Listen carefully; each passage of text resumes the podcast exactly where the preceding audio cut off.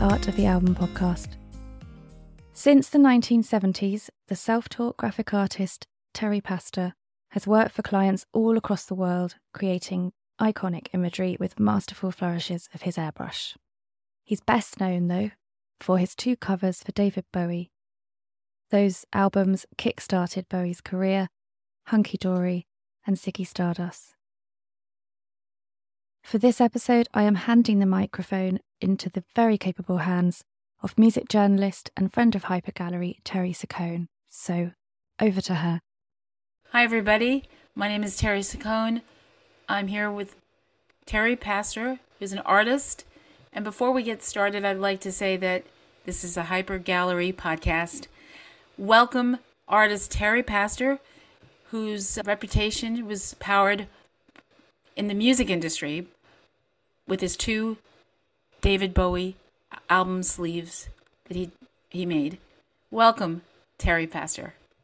Hi, hello, Terry. Okay, so I guess we should start with Bowie's Hunky Dory, which was your first sleeve for David Bowie. Do you want to tell us about the genesis of that, please?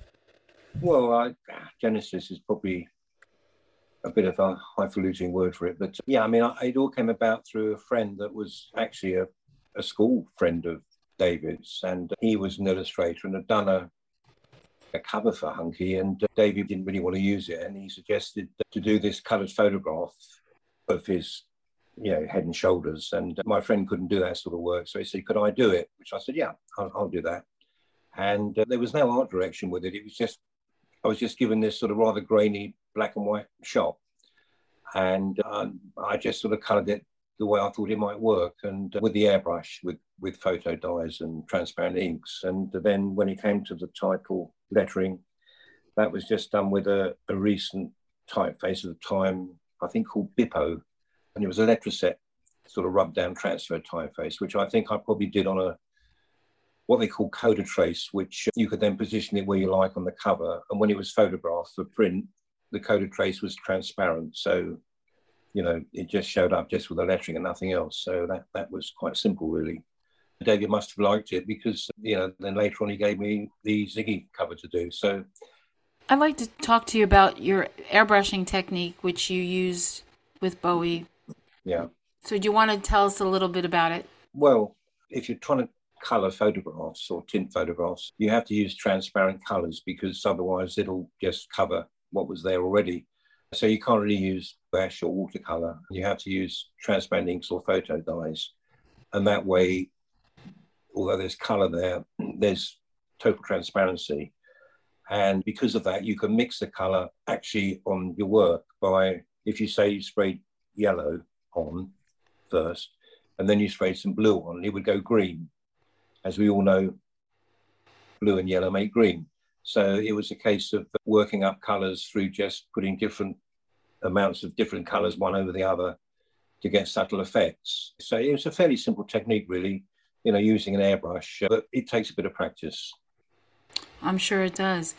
And the cover itself of Hunky Dory is quite timeless, but it's sort of resonant of impressionistic paintings and yet like i guess the 1920s 1930s vibe would you agree yeah i think david had this sort of thing a bit of a greta garbo sort of pose. I think that's that was the idea behind it. I mean because david was definitely even at that stage really into theatrical stuff and he wanted that sort of feel.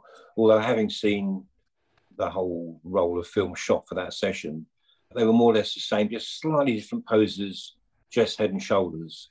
There were others on there that I thought were better, but that was David's choice. And did you have any feedback or interference from the record label or anything like that?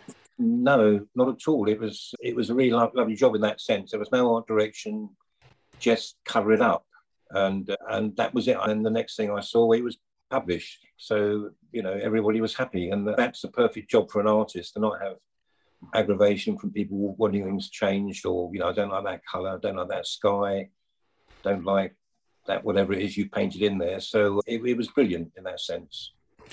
And luckily, David liked it as well. I mean, I suppose I could have done it horribly wrong, but you know, the colours are fairly subtle in it, so there's nothing too extreme.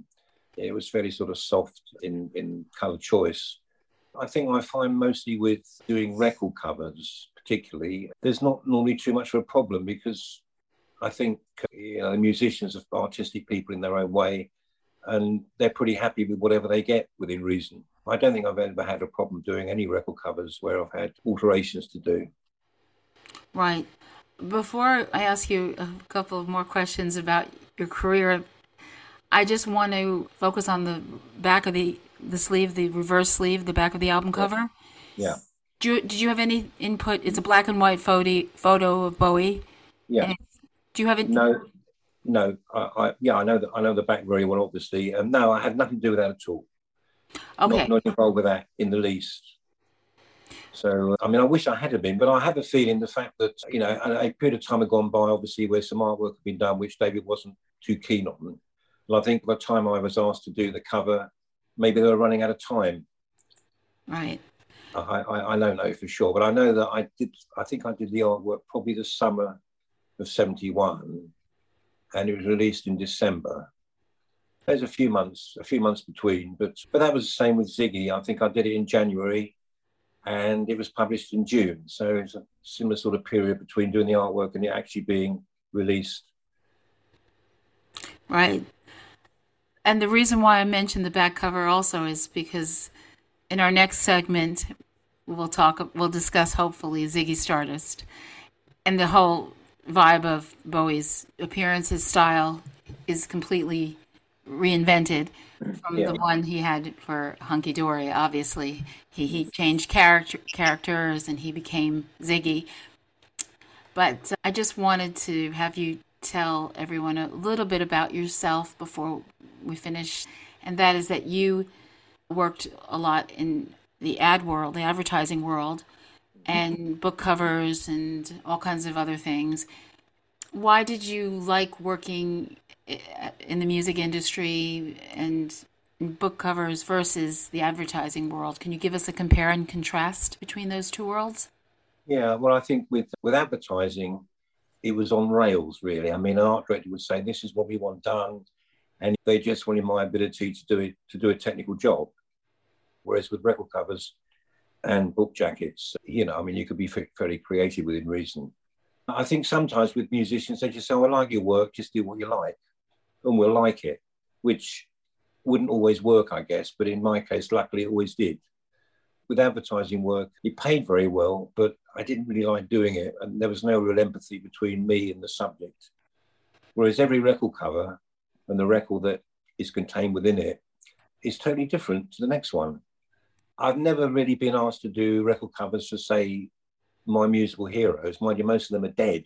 But I'd love to have done like a little Richard cover or maybe an Elvis Presley cover the Rolling Stones I wouldn't have minded doing a cover for. In fact, when I was probably 17, I was a big fan of the Rolling Stones and I did a, you know, a cover for my own enjoyment of the Rolling Stones. I did send it to Decca Records, but they just sent it back. Oh, But I think for a 17 year old, it wasn't a bad effort, really. oh God, no. That was ballsy. That really was. Before we say goodbye on this segment with Hunky, is there anything else you want to say about the album cover? And uh, because that was right before, I guess, right before Bowie really took off hugely, wouldn't you say? Yeah.